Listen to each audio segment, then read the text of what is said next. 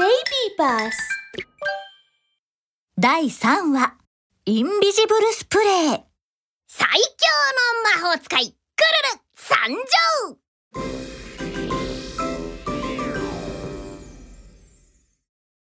ある日汚れたローブを着た魔法使いクルルは手に小瓶を持って森の中から姿を見せました。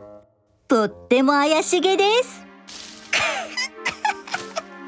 今日はこのインビジブルスプレーの恐ろしさを味わわせてやる。まずはひよこのサシャだサシャの家に行くぞクルルはこっそりサシャの家の前にやってきてよいしょよいしょと大きな石を玄関の前に置きました。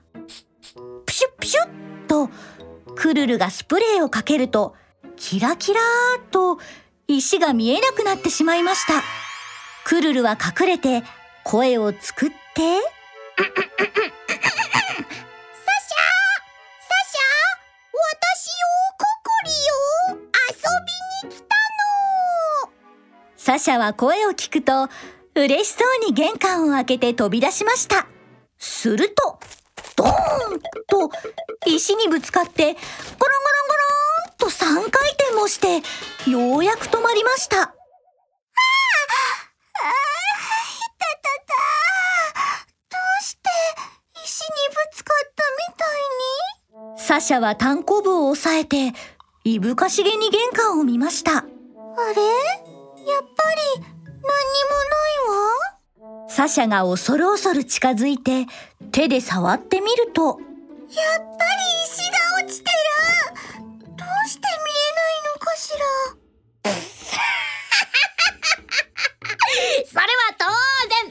最強の魔法使いクルルが見えなくしたからさ。またあなたね。魔法使いクルル。そうさ僕だ。最強のいたずら魔法使いクルルさ。いいつも私のことをいじめてココリがきっと許さないんだから。クルルはココリの名前を聞くと怒りで尻尾をけば立たせました。ふん名前を聞くだけで腹が立つ。今に僕の凄さを思い知らせてやる。そう言うと、クルルは怒りながらココリに会いに行きました。クルルはココリの家に着くと、プシュップシュッと自分の体にたっぷりとスプレーを吹きつけました。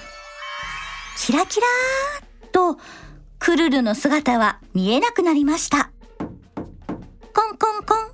と、クルルはココリの家のドアをノックします。誰？ココリがドアを開けて頭を出して外を見ると、あれ？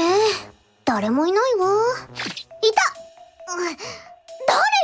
耳を掴んだの？はココリは慌ててその場から離れます。辺りを見回しても誰もいません。あどうして？誰もいないのに。いただ。尻尾をつかまれたわ。ああココリ誰だと思う？ココリは聞き覚えのあるその声を聞いてすぐに距離を取りました。ああなたはクルルね。また何か作ったの？ココリに気づかれてクルルは開き直って言いました。そうさ、僕だ。最強のいたずら魔法使い、クルルさ。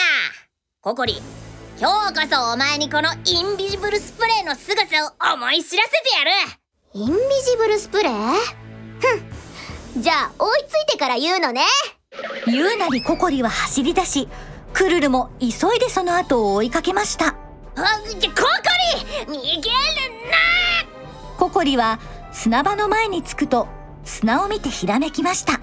ココリは砂場の一番高いところに立って疲れたふりをしました。はっはっはっあもう走れないやがて砂の端から小さな足跡が現れましたきっとクルルだわ上がってきたらこの袋で捕まえてやる姿を隠しているクルルはココリが足跡に気づいたことを知らないまま、息を潜めて、一歩、また一歩と、ココリに近づいていきます。ココリは足跡を数えました。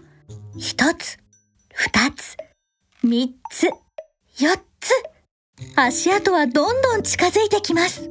今よココリは飛び上がって、さっとクルルに袋をかぶせました。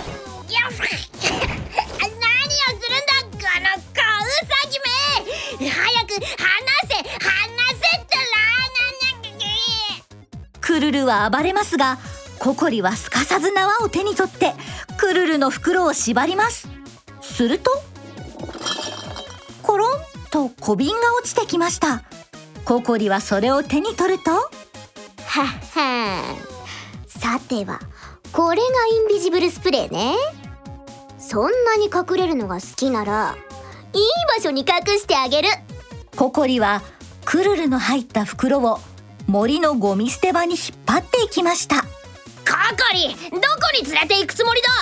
ううわくっさいクルルいっつもいたずらばかりして今日はゴミ捨て場に縛っておくから反省しなさいそう言うと、ココリはクルルの入った袋をきつーくゴミ捨て場にくくりつけ、スプレーをプシュプシュっと吹きつけると、キラキラーっと袋もクルルも見えなくなりました。ココリ離せ。